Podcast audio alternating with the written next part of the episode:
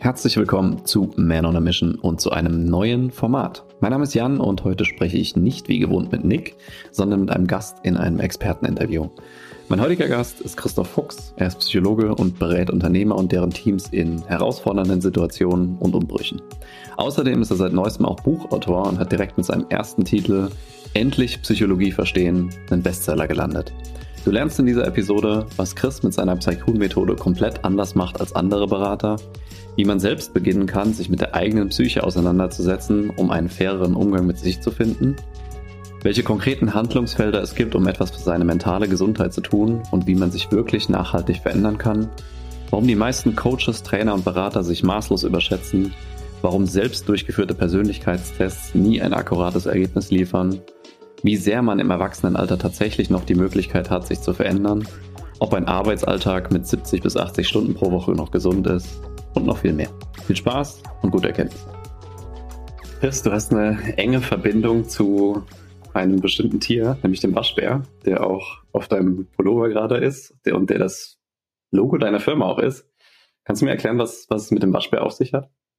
Ähm, ich habe die Geschichte heute schon mal erzählt, deswegen habe ich gerade so ein kleines Déjà-vu. Ähm, das ist eine der häufigsten Fragen, weil wir es gar nicht so offensichtlich erklären. Ähm, es gibt immer die offizielle Variante, und zwar, dass es irgendwann die Idee war, dass wir natürlich Branding machen wollten auf eine Marke. Und ich immer gesagt habe, ich möchte einen Wiedererkennungswert wie Lacoste. So, das ist natürlich sehr hoch gehängt. Aber im Grunde hat sich das Wappentier aus dreierlei angeboten. A ging es darum zu sagen, hey, wir wollen Psychologie als Thema mal anders machen, frecher, moderner, schneller, lauter.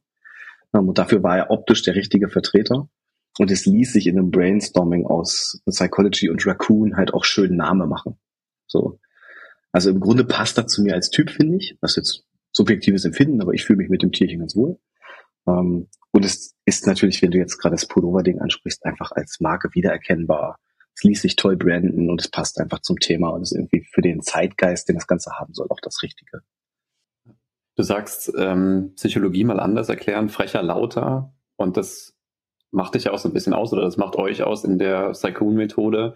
Kannst du da so ein bisschen drauf eingehen, was ihr anders macht? Also was macht ihr anders als in klassischer ja, Psychotherapie und auch in, in, in Sitzungen? Ihr, ihr geht ja auch in Firmen rein und macht da Beratung. Was, mhm. was macht ihr anders? Also im Grunde kann man sagen, ich habe den Psychotherapie-Kontext ja dann bewusst abgegeben, bin aus einer renommierten Klinik raus, um zu sagen, hm, also ich verstehe, warum wir das machen, aber es ist irgendwie A nicht mein Style und B nicht mein Tempo. So, das heißt, im Kunde kann man sagen, wir machen heute psychologische Beratung auf Psychotherapieniveau. Ne, also es gibt keinen qualitativen Unterschied ähm, aus meiner Sicht. Das Einzige ist, was wir machen, ich kann mir einen fließenden Übergang von Coaching in Therapieinhalte hin zu Charakter- und Persönlichkeitsentwicklung leisten und ich kann von A nach B springen, wie ich das möchte. Ähm, Saikun-Methode ist deshalb so ein bisschen mit so einer gesunden Arroganz ausgestattet, wenn man nachher sagt, naja, kommst du zu einem normalen Therapeuten, erwartest du, dass der Verhaltenstherapeut ist, Tiefenpsychologe, Psychodynamiker, systemischer Therapeut und so weiter und so fort, was es nicht als sonst noch alles gibt. Ich habe mich irgendwann hingestellt und habe gesagt, naja, pass auf, wie erkläre ich jetzt Jan sein Verhalten, ohne dass wir in die Tiefe gehen? Wie erkläre ich ihm Dinge in der Tiefe, ohne dass ich ihm die Dynamik dahinter erkläre? Und wie erkläre ich im Endeffekt Jan als Einzelmenschen ohne sein System rundherum? Es funktioniert nicht. So. Ein normaler Therapiealltag hat mir das aber meistens aufgrund der Stundenbasis oder des Settings oder wie auch immer tatsächlich sehr erschwert, damit auch ein tolles Produkt an den Endklienten zu bekommen. Jetzt in Firmen können wir uns hinsetzen und wir können quasi sagen, hey, pass auf, das ist dein Team, das sind die Voraussetzungen, das ist das Ziel und wir können das aus allem, was es irgendwie im Katalog geht, so zusammenbauen, dass das cool, dass es schnell ist und dass alle bestenfalls noch was an Potenzial für Spaß und Erlebnis irgendwie mit rausnehmen können. Hm. also würdest du sagen, ist es jetzt so eine Mischung aus Training, Therapie, Coaching und allem irgendwie oder wie, wie würdest du es beschreiben? Ich fühle mich mit dem Berater und mit dem Beratungsnamen tatsächlich, auch wenn er ein bisschen verrufen ist, das ist ja nicht meine Schuld, ähm, dass er verrufen ist, fühle ich mich noch, ich fühle mich immer noch ganz wohl damit, weil man am Ende sagt, ich erkläre, wie im Lego-Bausatz, Leuten die Spielregeln für Psyche, wie funktioniert das eigentlich? Wir beleuchten Bausteine und dann fangen wir an, im Endeffekt auf die gewollte Art und Weise umzubauen. Also im Endeffekt ist diese Lego-Metapher eine, die ich ganz schön und gerne benutze. Ob wir das jetzt am Ende Therapie nennen, ähm, natürlich, und jetzt jeder psychotherapeutische Kollege würde dann sagen, oh, jetzt ähm, darf ich das nicht Therapie nennen, mache ich ja auch bewusst nicht. Ne? Sollen sie im Zweifelsfall ähm, ihre rote Linie da gerne ziehen, wenngleich ich dir vorhin erklärt habe, warum ich sie heute nicht mehr so plastisch sehe. Ähm, die Welt wird schneller, sie wird immer komplexer. Mein Bauchgefühl ist, dass es von meiner Sorte in Zukunft sehr, sehr viele geben wird. Und zwar Leute, die das Modell auch schneller an das Leben der Leute angepasst machen. Und für jeden von uns, der acht bis zwölf Stunden, die Selbstständigen teilweise eher das obere Ende oder noch mehr mit ihrer Tätigkeit äh, in irgendeiner Art und Weise verbringen, die treffe ich identitär meistens auch dort an. Und warum sollen wir es dann zum Beispiel nicht im Unternehmen direkt besprechen?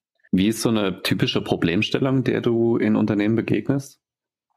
Was ist jetzt, ich könnte es mir so einfach machen und sagen, es gibt keine zwei gleichen Unternehmen und es würde irgendwie stimmen. Ähm, aber damit du so ein Beispiel hast, ähm, tatsächlich geht es oft um lebenspraktische Fragen. Also zum Beispiel das Unternehmen XY steht vor einer naturgemäßen Herausforderung, wo sie nicht wehren können. Wir geben ein Beispiel. Einer meiner Lieblingskunden war eine Fleischerei, sehr liebevolles Team, dritte Generation, tolle Menschen, tolle Mitarbeiter. Aber in Anführungsstrichen Tiere töten ist offiziell wirklich aus dem Trend gekommen, das darf man sagen, ne, glücklicherweise. Veganismus auf dem Vormarsch und heute im Rahmen der Modernisierung muss man sich überlegen, ist das noch zeitgemäß? So. Sowas führt zu Problemen und in solchen, in Anführungsstrichen zu Neudeutsch Change-Prozessen geht natürlich auch das Menschliche, menschlich, Menschliche irgendwo hinten über, dass man natürlich sagt, hey, pass auf, der Metzgermeister identifiziert sich mit seiner Tätigkeit. So Ablösungsprozesse tun richtig weh, das führt zu Reibereien, ne? du kannst dir die Konflikte, die daraus entstehen, in Folge vorstellen. All das dann zu moderieren, den Menschen da abzuholen bei seinen Bedürfnissen, wo er ist und das dann auch psychologisch so einzubetten, dass alle das Gefühl haben, dabei zu sein, individuell im Boot sitzen bleiben dürfen und sich einfach mit dem Prozess mit und weiterentwickeln, ohne Ängste im Übermaß entwickeln zu müssen, ohne dadurch Leiden zu schüren, Existenzängste irgendwie zu forcieren. Das war zum Beispiel ein klassischer Prozess, wo man sagt, da kommen wir richtig an die fetten Fleischtöpfe zu gut Deutsch, um ein Beispiel und der Metapher zu bleiben, sodass man sagt, da am Faktor Mensch hat der Psychologe richtig Spaß. Ja. Und arbeitest du dann eher auf individueller Ebene oder ihr auf individueller Ebene oder ist das im, immer im Teamkontext? Mm, es ist sowohl als auch, ne? so ein bisschen bedarfsorientiert. Ich verkaufe ja nicht wirklich. Also wir stellen Bedarf fest und dann machen wir das. Und das Verkaufsinteresse ist da nicht so groß. Das heißt, im Grunde gehen wir nachher hin ich sage, im Regelfall betreut man immer den Geschäftsführer, weil der muss den Überblick ähm, in Anführungsstrichen behalten und ich muss demjenigen beibringen zu verstehen, was ist der Prozess, wie funktionieren deine Mitspieler, ähm, was hat der Mitarbeiter für Gefühle und warum, was hast du damit zu tun. Also den in Anführungsstrichen CEO betreuen wir immer.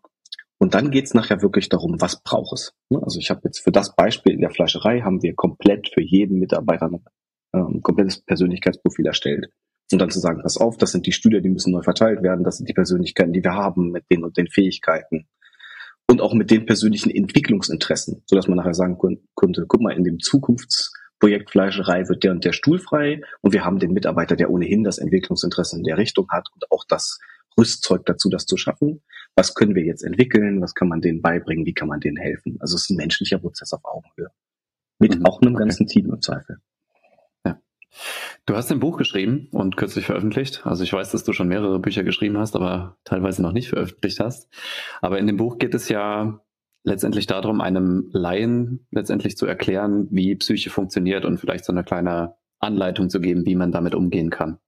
Wie würdest du jemanden, der schon mal den Begriff mentale Gesundheit und Arbeit an der eigenen Psyche irgendwie fern gehört hat, wie würdest du dem erklären, wie die Arbeit daran aussehen kann und wo findet man da einen Anfang überhaupt? Wenn man das Gefühl hat, okay, da ist irgendwas für mich zu holen, wo würdest du den ansetzen lassen?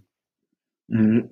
So blöd das klingt, es ist ein doppelt dreidimensionales Problem. So beginne ich oft meine Einführungsstunden.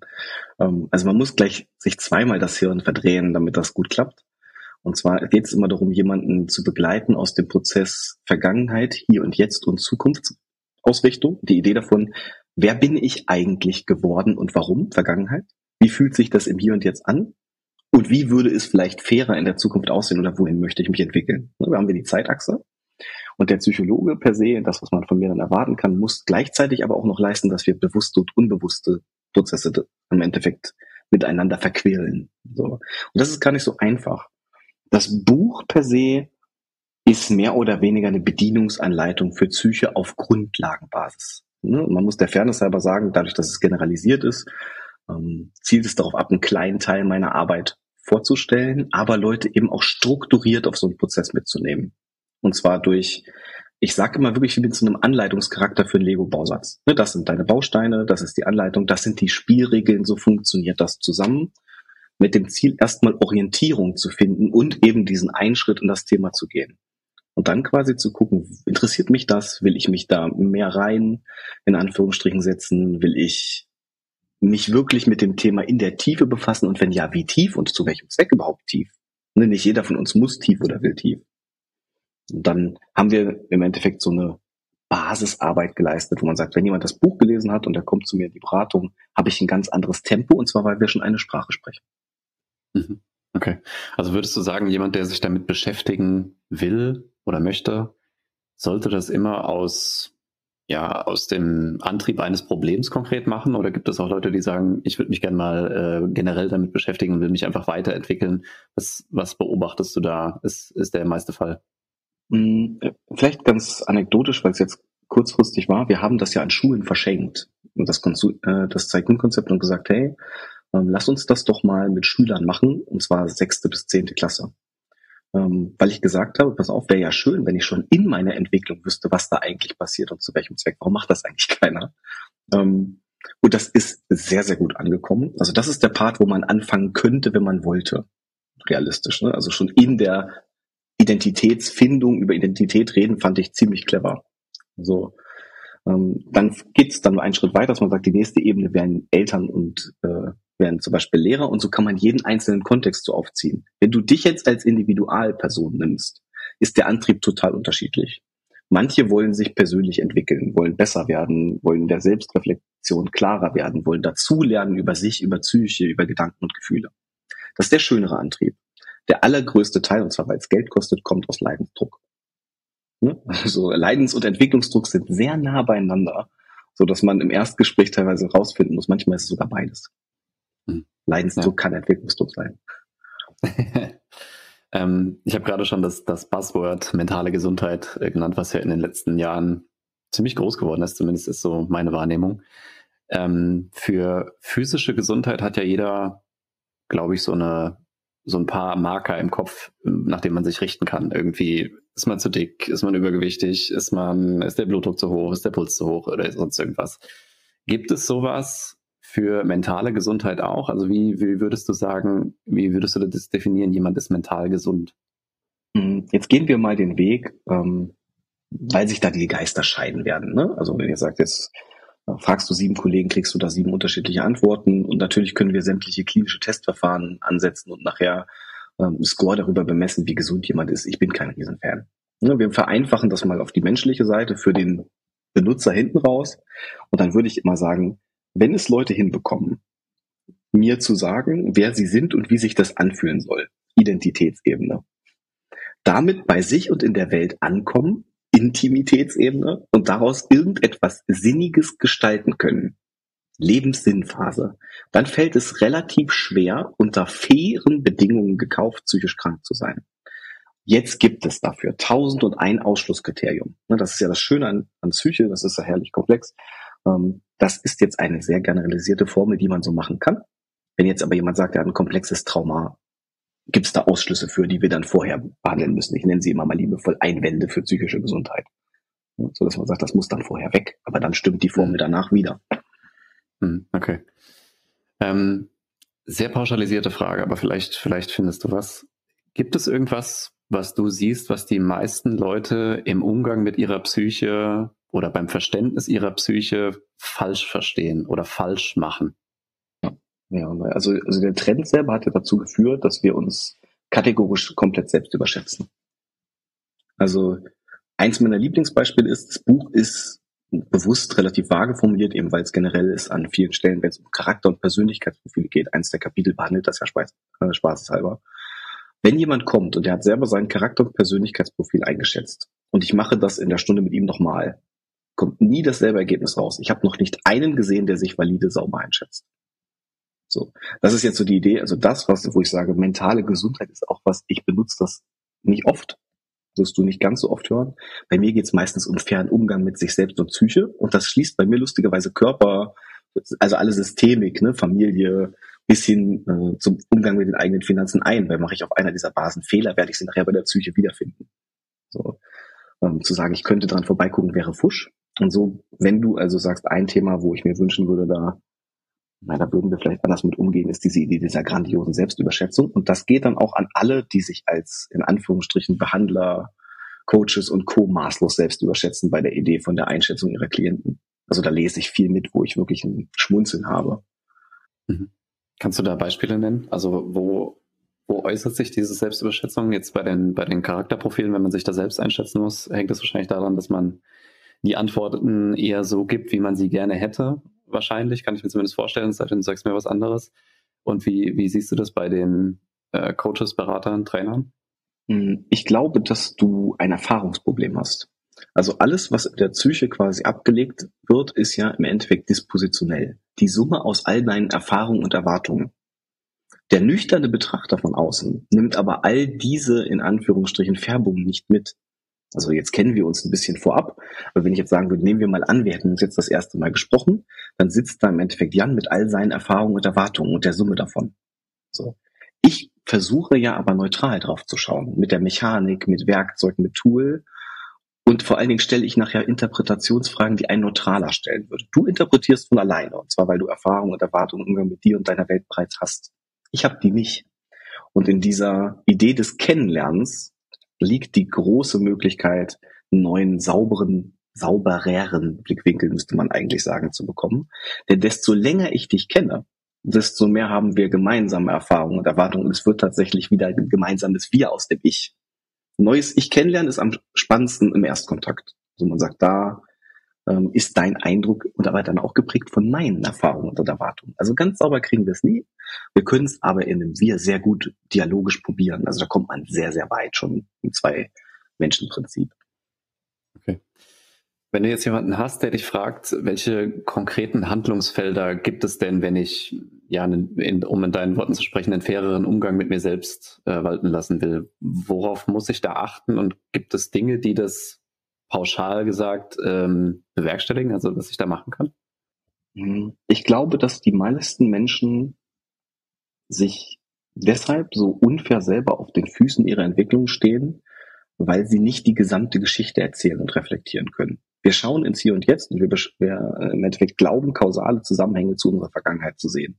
Die müssen aber nicht immer stimmen. Und das macht es nachher sehr fehleranfällig. Und die wenigsten von uns haben die Lust, die Kompetenz und die Werkzeuge, das sauber reflektiert zu machen. Das heißt, ähm, wenn du einen Ansatzpunkt willst, ich sage immer, lernt die gesamte Geschichte zu erzählen. Also der Punkt im Hier und Jetzt, wo Jan und Christoph sich gegenseitig sagen, wer sie sind und wie sich das anfühlen soll, würde ja eine Menge Vorwissen bedeuten. Und dass das sauber ist, brauche im Regelfall, wenn du sagst, ich fange mit jemandem an zu arbeiten, immer eine saubere Inventur. Und das wieder alleine machen ist ganz schön schwierig. Ich bin mir nicht sicher, ob ich es pauschal von Haus aus alleine gekonnt hätte. Nur ich hatte jetzt sehr viel Zeit. Alle Lösungen, die ich aus meinem Erfahrungsschatz anbiete, sind Musterlösungen, damit aber für den Endabnehmer nie fair. So ist so, wie wenn du einen Zahnarzt fragst, du einen Zahnwechsel, natürlich weiß der das. So. Für den Endabnehmer ist das nachher aber so ein Ding, dass man, dass man dann sagen muss, fang an, die Geschichte ganz zu erzählen und hol dir Hilfe, die von außen drauf guckt. Ich kenne keinen, der das alleine kann. Also selbst ich profitiere davon, dass ein Partner auf Augenhöhe oder wer auch immer quasi drauf guckt und sagt, ah, Chris, das sieht aber vielleicht dann doch jetzt komisch aus. Hm. An manchen Stellen in dieser Coaching- oder Beraterszene wird zumindest nach meiner Wahrnehmung ähm, vieles oder fast sogar alles der so der frühkindlichen Prägung irgendwie zugeschrieben. Was glaubst du, wie viel ist da dran und wie viel Einfluss hat man als Erwachsener tatsächlich noch, um sich nachhaltig zu verändern? Das ist ganz schön, weil es das erste Kapitel vom zweiten Buchband ist. Ähm, ich teaser das mal. Also, mhm. ähm, da geht es im Grunde darum, also das, was du zuletzt angesprochen hast, ist emotionale Nachreife. Ne? Das heißt, im Grunde auf die grundsätzliche Disposition, die Erfahrungen und Erwartungen sind gemacht. Wir werden sie nicht löschen. Ne? Also wir können sie gut verstehen und dann fairen Umgang damit in Anführungsstrichen hinbekommen und dann wird die alte Disposition schwächer. So. Dafür müssen wir aber einmal verstanden haben, was es im Endeffekt ist. Das ist mechanisch gar nicht so einfach. Und das muss präzise passen, sonst klappt es nämlich nicht.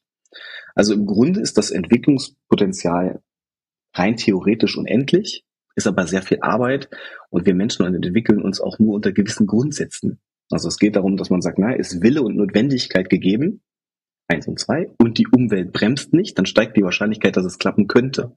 Dann brauchen wir aber immer noch Energie, Zeit und das richtige Werkzeug. So. Das heißt, im Gesamtkontext, um deine Frage so kurz wie möglich zu beantworten, ja, es spielt eine enorme Rolle. Aber wenn du es einmal verstanden hast, darfst du trotzdem selber über deinen Umgang damit entscheiden. Und dann ist es schon sehr situativ. Wir erzählen mal ein individuelles Beispiel, damit es fair ist. Ähm, ich bin jetzt jemand, der ohne großes Urvertrauen aufgewachsen ist. Jetzt würde Freud sich im Sarg vor Freude umdrehen, weil ich es gesagt habe. Das führt heute dazu, dass ich länger brauche, um in feste, vertrauensvolle Bindungen mit Freunden, Partnern und so weiter zu kommen. Mit manchen gelingt es mir sogar gar nicht. Lerne ich dich jetzt aber kennen. Wir sitzen abends auf der Bierbank zusammen und ich sage, Jan, pass auf, das dauert bei mir ein bisschen länger und so weiter und so fort. Und ich spreche das fair an, gibt es nie wieder ein Problem. Alle wissen das. Du musst mich im Zweifelsfall in der Kennenlernphase vielleicht einmal mehr einladen. Und ich bin der, der auf Nachrichten vielleicht einmal weniger antwortet als andere. Ich meine das aber nie böse. Das ist, wie ich bin. Und das ist das Warum. Und auf die Art und Weise kann derjenige da auch rauswachsen, wenn er das will. Er muss aber nicht. Wille und Notwendigkeit müssen zusammenkommen. Ich bin ganz gerne so, wie ich bin. So, das ist am Ende Geschmacksfrage. Aber ich wollte denjenigen ermächtigen, bewusste Entscheidungen zu treffen, weil er weiß, wer er ist und warum. Ding Dong, kurze Werbung. Wir danken dir erstmal, dass du den Podcast bis zu dieser Stelle gehört hast und haben eine kleine Bitte an dich. Da wir keine Ads oder sonstiges auf dem Podcast schalten, sind wir auf deine Hilfe angewiesen, damit der Podcast auch weiter wachsen kann. Wenn du also irgendwas für dich mitnehmen konntest und findest, dass das mehr Menschen hören sollten, dann kannst du uns jetzt folgendermaßen unterstützen. Erstens, abonniere den Podcast, falls du es noch nicht getan hast. Zweitens, gib uns gerne eine Sternebewertung auf Spotify oder Apple Podcasts. Und drittens, was auch das Wichtigste ist, schick die Folge doch jemandem, wo du denkst, dass sie ihm auch helfen könnte. Das würde uns die Welt bedeuten. Vielen Dank für deinen Support und weiter geht's. Hm. Also ist Wille und Notwendigkeit immer die zwingende Voraussetzung, dass beides da ist? Oder gibt es auch Veränderungsprozesse, die gelingen aufgrund von nur einem davon, also von nur Wille oder nur Notwendigkeit? Obwohl nur Notwendigkeit fällt mir gerade kein Beispiel ein, ehrlich gesagt. Ja, doch. Also wenn du jetzt sagst, ähm, keine Ahnung, der das Katastrophenbeispiel ist nur Notwendigkeit. Ne? Also mhm. wir, nehmen wir mal an, wir hätten beide im Ahrtal gewohnt und die, das Haus ist weg. Mhm. Dann hast du jetzt nicht unbedingt einen Willen, dein Haus wieder aufzubauen, aber ganz schnell eine Notwendigkeit. Also das gibt's schon, ist aber unfair. Ne? Also wo man sagt, das ist jetzt nicht, dass es jetzt faires Szenario äh, branden würde. Hm, aber es geht natürlich darum, dass du sagst, die Wahrscheinlichkeit auf Erfolg mit jedem Faktor, der fehlt, sinkt um wenigstens 33 Prozent. Und Wille und Notwendigkeit ist das, was du aus dir schaffen kannst. Du kannst dich heute willentlich entscheiden, irgendwas zu wollen. Und hoffentlich ist dann auch eine Entwicklungsnotwendigkeit da. Und da wir jetzt beide aus dem Sport kommen, abnehmen ist ein tolles Thema. Wenn es nicht gelingt, hängt es immer an Wille oder Notwendigkeit oder beidem. Ne? Das Werkzeug ist eigentlich scheißegal, wenn wir ehrlich sind. So, es funktionieren am Ende irgendwie, wenn sie hart genug durchgezogen werden, alle. Sie sind nur unterschiedlich qualvoll. So. Das heißt, die, die letzte Idee wäre dann natürlich Umwelt, die kann es einem deutlich erschweren. Ne? Also wenn du jetzt einer Eisdiele arbeitest, während du versuchst abzunehmen, dann könnte das Problem werden. Ist jetzt sehr, sehr flach dargestellt, ne? aber so vom, vom Kontext. Weil sie höhere Widerstände erzeugt. Ja, ja. Wir hatten es ja gerade schon, ähm, dass diese Szene von Ratgeber, Coaches, Trainern wächst und äh, die sich immer mehr mit ja, mentaler Gesundheit, Umgang mit Psyche und sowas äh, beschäftigen. Empfindest du das als netto positive oder negative Entwicklung? Ach, das ist jetzt eine ganz, ganz fiese Frage, weil ich sie gerne ehrlich beantworten würde. Ne? Das darfst ähm, du auch gerne. also ich sag mal so, der klassische Psychotherapeut würde mich als äh, in Anführungsstrichen Sittenstrolcher sehen, weil ich jetzt Beratung mache. Ne? Ähm, deswegen werde ich jetzt quasi genau dieselbe Karte auf die nächste Ebene spielen, ist eigentlich schlechter Stil. Deswegen der Höflichkeit vorher erwähnt. Aber im Grunde ist das natürlich so, dass man sagt, jemand, der dir seine Psyche und damit sein Leben und viel Inhalt aus seinem Leben anvertraut, der übergibt dir eine enorme Verantwortung. Und um das mal diplomatisch auszudrücken, ich bin schon überrascht, mit welcher Freiwilligkeit viele auf ihrem Wissen und Kompetenzstand freiwillig eine solche Verantwortung für Menschenleben übernehmen und sich dafür gut bezahlen lassen. Ich sag mal, im moralischen Sinne würde ich mir da Gewissensfragen stellen an der einen oder anderen Stelle, nur von dem, was ich mitlese. So. Ähm, ich glaube, damit habe ich es eigentlich beantwortet, ohne jetzt direkt auszukeilen. Und es macht mich auf eine gewisse Art und Weise sogar traurig, ähm, teilweise enttäuscht und in manchen Fällen sogar entsetzt. ich habe aber auch gelernt, dass ich am besten dienlich für das Ganze bin, wenn ich vor meiner Tür kehre. Und das kann ich, glaube ich, ganz gut. Hm. Was glaubst du, wie sich diese Szene weiterentwickeln wird in den nächsten 15, 15 Jahren? Ich ahne, dass sie versuchen wird, ist eine Blase. Ne? Also wir versuchen zu wachsen. Und das ist so, wie der Business Coach Sektor irgendwann durch den Dreck gezogen wird, müssen wir uns im psychologischen Sektor auch sehr arg davor schützen. Also du hast natürlich so eine Fluktuation, das macht Spaß, das ist zeitgeisttechnisch interessant, es ist auch irgendwie sexy, Psychologe zu sein. Ähm, zumindest glauben Leute das. Also ich sage immer, hey, wenn du so wie ich zehn bis zwölf äh, Stunden an manchen Tagen dir die Probleme von Menschen anhörst und du willst immer dieselben, dieselbe Wertschätzung an den Tag legen und so weiter und so fort, du brauchst dieses Charakterprofil, das kann auch nicht jeder. So, ich würde das wirklich nicht empfehlen. So. Ähm, dafür muss man gemacht sein oder werden, ne, Wille und Notwendigkeit. Mhm. So, das heißt, ähm, mein Leben hat mich dafür gemacht und ich habe einfach Zweifel dran, dass die, dass in der Szene so viele rumlaufen können, die dafür gemacht sind. Ähm, und ich glaube auch, dass wir ein sehr arges Erkalten dieser Szene haben werden in dem Moment, wo viele halt feststellen, was ihnen hilft und was ihnen nicht hilft.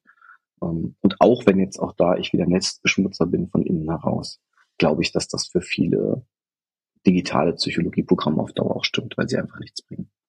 So, ah, ich weiß, sie werden mir jetzt statistisch sagen, dass es was bringt, aber ich erhöre und sehe das in meiner Welt anders. Hm. Ich würde gerne mit dir über Leistung sprechen. Du hast in, in deinem Buch ein Zitat von dir selbst gebracht. Hallo, mein Name ist Fuchs und ich arbeite 70 bis 80 Stunden die Woche. Mhm. Wenn du das sagst, also ich nehme an, dass du das in, in ähm, Teamsitzungen gesagt hast oder auf Vorträgen so benutzt hast. Wie kommt das an, wenn du das sagst oder gesagt hast? Es ist ja eine Provokation. Ne? Also ich arbeite ja manchmal bewusst damit und habe dabei ein Schmunzeln im Gesicht, weil ich dann ja weiß, was die Wirkung ist.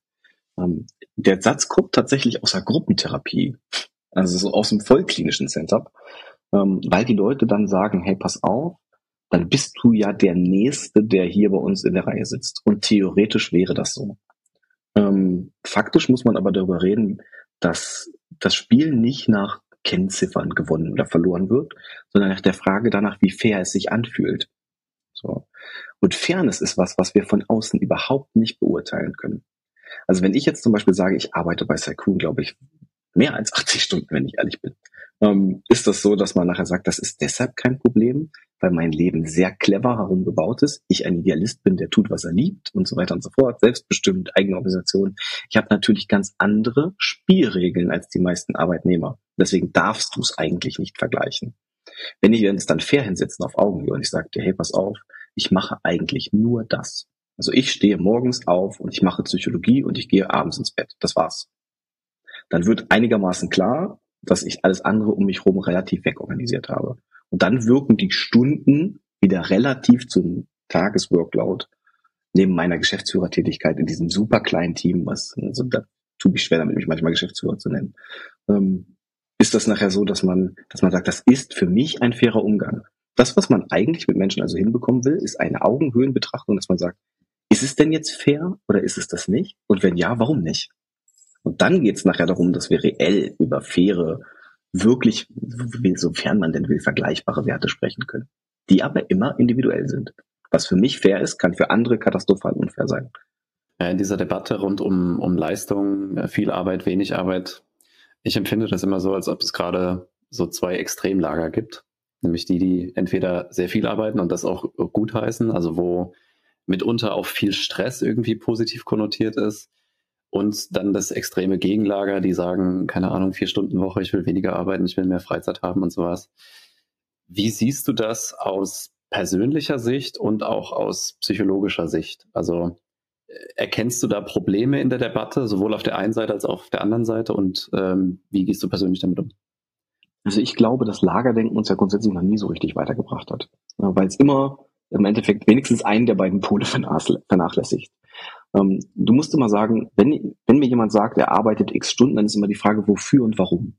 Also wenn wir jetzt bei meinem Beispiel bleiben, ähm, irgendwo zwischen einem geschäftsführerischen, meinem, ähm, meinen Stunden, wenn du sagst, ich habe jetzt, keine Ahnung, 32 bis was weiß ich, Einzelstunden die Woche, über den Daumen ist ja auch egal, aber dann kannst du sagen, pass auf, desto mehr ich arbeite, desto mehr Menschen kann ich theoretisch helfen. Und solange sich das für mich noch fair anfühlt, ist das geschäftlich eine gute Idee, menschlich eine gute Idee und fachlich auch. Aber du musst natürlich einen Rahmen festlegen, wo das aufhört. Ich glaube, dass wir viel zu viel über Überschriften und über Strukturen reden, die wir eben nicht vergleichen können. Viel sinniger fände ich Leuten beizubringen, fair mit sich umzugehen und zu sagen, was bedeutet die Ressource denn für mich in meinem Leben? Zum Beispiel Zeit oder Geld oder was auch immer. Weil wir da unterschiedlich sind. Also für mich wäre eine Vier-Tage-Woche mit niedriger Stundenzahl in meinem Modell jetzt nicht nur der wirtschaftliche Tod. Ich würde auch mein persönliches Ideal nicht erfüllen. Ich hätte einfach keinen Spaß. Deshalb würde ich trotzdem nicht jedem sagen, er soll das so machen. Ne, also diese Idee davon, dass wir gesellschaftlich immer glauben, dass wir für den anderen Teil des Tellerrandes mitdenken dürfen und darüber auch noch hinaus, ähm, das ist teilweise hart übergriffig, weil wir denjenigen, die wir da beurteilen, gar nicht kennen. So. Also wir können über die Mechanik sprechen, über die Funktion und über die Dynamik, die daraus entsteht. Aber das, wenn ich dir jetzt sage, Jan, mach das so, dann gehe ich meist zu weit. Wer behauptet, er könne Angst therapieren, dem ist grundsätzlich nicht zu trauen. Mhm. Warum ist das so? Das ist eines meiner Lieblingszitate oder so. Ne? Ähm, ich habe das irgendwann mal gesagt, weil du Angst als Uremotion nicht aus dem System bekommst. Es geht mehr oder weniger eher um die Menge, die Art und Weise, wie sie dich in irgendeiner Art und Weise erwischt und warum. Und vor allen Dingen aber um die Darreichungsform. Also wenn wir jetzt sagen, pass auf, jeder von uns, jetzt gerade mal unter den Selbstständigen kann man das mal toll erklären, da gibt es eine gewisse Art von Existenzangst. Völlig normal, kannst du nichts dran machen. Jeder Arbeitnehmer hat irgendwo hoffentlich ähm, eine Idee davon, dass er sich verantwortlich fühlt, dafür seinen Job zu behalten. Oder aber ich arbeite in IT und ich bin sicher, ich habe morgen was Neues. Was übrigens auch eine wirklich fürchterliche Ausrede ist, wenn es um Wille und Notwendigkeit geht. Das heißt, also in der Branche ist das wirklich schlecht, weil, da, weil jeder ITler sagt, oh, ich kann auch morgen gehen. Das ist überhaupt keine Geha äh, Verhandlungsgrundlage, manchmal um mit den Jungs zu, oder Damen zu reden, ist echt unangenehm. Und das heißt, wenn du, wenn du da sitzt, geht es wirklich darum zu sagen, akzeptiere, dass ein großer Anteil Angst im System völlig normal ist. Die Frage ist, wie gehst du damit um? Kannst du kausal zuordnen, wo sie entsteht und in welcher Höhe? Und hast du die Idee, dass du damit umgehen kannst und vor allen Dingen zu welchem Zweck du damit umgehen kannst? Jetzt nehmen wir mal ein Beispiel. Das ist so, wenn wir beide uns jetzt einen Oberschenkel brechen, zack, rechter Oberschenkel gleichzeitig durch, schön synchron, ne? dann wissen wir beide genau, wie der Ablauf ist. Ne, du gehst ins Klinikum, du wirst geröntgt, das Ding kriegt im Endeffekt eine Schiene, du läufst dann mit der Krücke raus, sechs bis acht Wochen ist das Ding zusammengeheilt, gegen die Schmerzen gibt es eine Schmerztablette, wenn es blöd läuft, machst du dann nachher. So. Keiner verliert den Kopf. Und zwar, weil er kausal all die Ängste und die Nerven, Nerven, die dabei flöten gehen, zuordnen kann. Was schwierig ist, sind Ängste, die du kausal nicht verstehst. Und dann sind wir in dem psychischen Bereich ganz schnell so weit, dass Leute tatsächlich anfangen, in Anführungsstrichen wahnsinnig zu werden. Weil dann Hilflosigkeit und Hoffnungslosigkeit sehr schnell verdient ist. Hast du einen Angstimpuls und du weißt weder, woher er kommt, noch wie er weggeht, bist du sehr schnell hilflos. Wer dann versucht, sich zu helfen, wird sehr schnell hoffnungslos. Und wer sehr schnell hoffnungslos wird, fängt irgendwann an, psychosomatische Befinden zu kriegen, psychische Krankheiten zu entwickeln, dann fängt es an, richtig weh zu tun. Demnach sage ich immer, wir kriegen Angst nicht per se aus dem System, sollen wir auch gar nicht, hat uns ja zu dem gemacht, wer wir sind. Ähm, man, man kann sagen, die Neurotischen haben immer überlebt. So. Wer im Winter nicht vorgesorgt hat, ist damals verhungert. So, also Angst hat uns, hat uns weit gebracht. Ja. Von daher. Wenn, wenn jetzt jemand so eine diffuse Angst hat, also die er nicht kausal zuordnen kann und versucht, sich damit zu beschäftigen oder versucht, damit einen Umgang zu finden, gibt es da irgendwas an, an Ratschlägen, was du geben kannst? Nein. Also also um das ganz klar zu sagen, weil jetzt sonst wir in den Jugendforschsektor kommen, wo ich mit meiner Verantwortung vorsichtig wäre. Ähm, das ist eben, weil sie diffus ist, was, wo du im Kontakt Spurensuche betreiben musst. Ich nenne das aber Korridorsuche, ne? das geht recht schnell. Ängste sehen in ihrer Darreichungsform und ihrer daraus entstehenden Symptomatik immer kanalartig aus. Ich gebe dir mal ein Beispiel. Ähm, Scham zum Beispiel ist eine Bewertungsangst. Wenn du dir jetzt unterm Tisch in die Hose pinkelst, sehe ich das nicht. Die Bewertungsangst entsteht dadurch, dass, dass man jetzt glaubt, ich könnte es mitbekommen. So. Wenn das allein im Raum passiert, dann ist es eher ein Zweifel, und zwar ein Zweifel an der eigenen Blase, Funktionsfähigkeit und so weiter. Der funktioniert, solange es keiner sieht, ohne Bewertungsangst. Und so kann ich, wenn jemand vor mir sitzt und der beschildert seine Symptome und so weiter und so fort, mit ihm anfangen, diesen Korridor zurückzustreiten und dann werden wir im Regelfall wirklich einen kausalen Ursprung finden. Und dann kann man anfangen, dran zu arbeiten und dann geht das wie das gebrochene Bein auch reell weg. So, weg. Ne? Wie schon gesagt, Angst ist nie richtig weg, sie ist nur beruhigt. Eins der, der geflügelten Trendworte in der Szene ist ja auch das Trauma, äh, über das du auch im Buch sprichst. Hat jeder Mensch ein Trauma, mit dem er umgehen muss? Nein. So, ähm, ich bin auch kein Fan der Trendnutzung dieses Begriffes. Und zwar, weil viele schwer traumatisierte sich zu Recht in Anführungsstrichen in ihrer Problematik und auch der, der wirklich der schieren negativen Gewalt ihrer Symptomatik herabgesetzt, nicht ernst genommen, nicht wahrgenommen fühlen. Also ich spreche das niemandem ab und das ist ähnlich wie Hochbegabung, ADHS und Co. Ich meine das nicht böse, es hat alles seine Daseinsberechtigung. Aber die trendhafte Nutzung ist etwas, was wir nicht verneinen können. Also so, dass du nachher sagst, auch gerade Autismus hatte seinen Trend. So. Ähm, und wenn du in der Zeit gerade in der Klinik tätig warst, so wie ich, dann stellst du auch fest, oh, jetzt wird das aber verhältnismäßig oft diagnostiziert. So. Und lustigerweise sind es meistens gar nicht wir, sondern die Leute kommen mit der Grundannahme, dass sie das haben, schon zu uns und dann relativiert man, ah, ist es das denn wirklich? So. Mhm. Ich kann aus der Zeit in der Kinder- und Jugendpsychiatrie zum Thema sagen, na ja, ähm, da gibt's ja diesen Witz, dass jedes äh, zweite Kind heute hochbegabt ist. Du wärst überrascht, das ist wirklich so viel. Ne? Also dass Leute kommen und sagen, das Kind ist in irgendeiner Art und Weise hochbegabt oder eben negativ besonders. Und mhm. Trauma per se ist ein, ein sehr spannendes Thema, über das man unglaublich, da könnte einen ganzen Podcast füllen, nur wenn ich dir die Frage jetzt vernünftig beantworten wollen würde. Mhm. Weil das so vielschichtig ist. Ja, so. ja. Ich würde noch mal ganz kurz auf den, auf den Leistungsgedanken zurückkommen. Ähm, in der Debatte wird ja auch häufig von Resilienztraining gesprochen, also die, die eigene Widerstandsfähigkeit gegen Stress erhöhen. Wie kann man das wirklich machen? Also wie funktioniert Resilienztraining eigentlich? Jetzt, also ich mache jetzt wirklich was Stumpfes mit dir, ne? So, ich glaube, Resilienz wird nicht verstanden. Da bin ich fest von überzeugt. Ähm, Resilienz selber ist auch total hochgehängt. Ähm, jetzt sagen wir mal, wir haben beide Erfahrung und Erwartung gemacht. Wir sind gemeinsam 40 Kilometer gelaufen, dann wissen wir beide schon mal, wie sich das anfühlt. Resilienz fängt schon da an, dass du es beim nächsten Mal besser weißt. Also du kannst dich besser vorbereiten, du kennst das Gefühl schon, du hast das Leid einmal schon durchlitten, du weißt, ich schaffe das. So. Resilienz ist eigentlich im Grunde in jedem Themenfeld zu finden. Und im Grunde könntest du sagen, es ist eine Ressource. Erfahrung ist eine Ressource, ähm, Wissen ist eine Ressource, Kompetenz ist eine, Geld, Zeit. Also es gibt fast nichts, was du nicht anhäufen könntest, was am Ende nicht dein Resilienzniveau erfüllt. Wenngleich ich jetzt weiß, dass ich natürlich die Lehrbuchdefinition bewusst nicht wiedergegeben habe. Es geht am Ende darum, dass Resilienz etwas ist, wo du sagst, oh, wenn wir uns jetzt beide auf hinstellen würden und wir machen ein Institut für Resilienz auf, dann können wir jedem alles verkaufen, weil du an keiner Ressourcenschraube falsch drehen kannst, du hast ja immer recht. Das ist mir persönlich ein bisschen zu unpräzise. Ich weiß, dass da jetzt viel Widerspruch möglich ist an meiner Aussage, sie ist auch bewusst gedroschen. Aber das ist so wie viele dieser Trendbegriffe einer, ich kann sagen, in der Psychologie war das ja lange auch in der Forschung, Trend ist wieder weg. Und alles, was dann wieder weg ist, ist dann auch aus gutem Grund wieder weg. Hm. Letzte Frage, und auch nur, weil es mich persönlich interessiert. Du hast auch viel Erfahrung im Hundetraining. Also ich habe jetzt gerade wieder einen Post von dir gesehen, dass du wieder einen, einen frischen Hund äh, trainierst und hast es früher auch, glaube ich, in Teilen beruflich gemacht. Was hast du aus dem Hundetraining mitgenommen in deine psychologische Arbeit mit Menschen? Das Spannende ist, und das ist jetzt auch wie so ein, wie der Angstsatz vor so eine Phrase, die ich oft dresche, ähm, Hundepsychologie funktioniert im Grunde wie die der Menschen. Ich kann im Umgang mit Hunden aber den Text weglassen. Und das, das erklärt es eigentlich ziemlich genau. So, das heißt, für den, für den Prozess, ähm, wenn du jetzt den Hund beispielsweise siehst, wir haben ein enormes Arbeitstempo mit Tieren, weil ich den Text weglassen kann. Es gibt eine emotionale Aufgabe, die im Wir gelöst wird und ich stelle dem Hund das Puzzleteil, was es braucht, um das Puzzleteil an meiner rechten Seite zu sein. Und ich muss das mit dem nicht diskutieren. Ich muss es eigentlich auch selten erklären. So. Hm wir, stell, wir stellen wie eine Choreografie quasi mehr oder weniger im Bereich Hundepsyche dar, damit der Hund dann sagt, hey, pass auf, das ist offensichtlich die richtige Choreografie und ich werde hierfür bestätigt. Mhm. Schön wäre sagen, manchmal, Entschuldigung. Sorry, würdest du sagen, dass äh, Hundetraining hat dich in der psychologischen Arbeit mit Menschen besser gemacht? Ja und nein. Also ja, es hat mich geduldiger gemacht, ganz gewiss.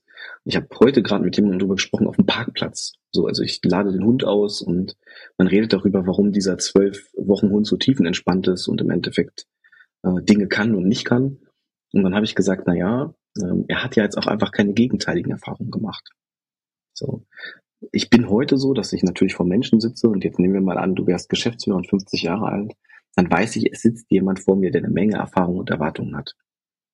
So, das heißt, ich bin sehr viel geduldiger geworden, weil ich heute weiß, mit wie viel Widerstand vermeintlichem Wissen oder tatsächlichem Wissen mir ein Mensch entgegenkommt. Und das muss alles in irgendeiner Art und Weise sortiert, ernst genommen, angehört und auch moderiert werden. Das Schöne an Hunden ist, die brauchen das alle nicht. Ich biete dem Hund eine Lösung an, er nimmt sie und wir fühlen uns beide gut. Chris, wenn man dich erreichen will, wenn man mehr über dich wissen will, wo kann man das tun? Das ist ähm, ja, so eine bei uns mehr werdende Frage. Also es gibt mittlerweile unter Psychologe-Chris einen Instagram- und einen TikTok-Kanal. Ich bin ja kein Riesenfan von Social Media gewesen, aber es wird immer mehr, weil es tatsächlich dann doch auch Spaß machen kann. Ähm, auf LinkedIn, glaube ich, findet man mich ähm, auf der Homepage mittlerweile natürlich mit dem Buch bei Amazon. Ich glaube, Google alleine wird das in den meisten Fällen für die meisten Menschen irgendwie hinbekommen, dass man mich findet, wenn man den unbedingt möchte. Perfekt. Ich verlinke auch nochmal alles. Chris, ich danke dir. Sehr, sehr gerne.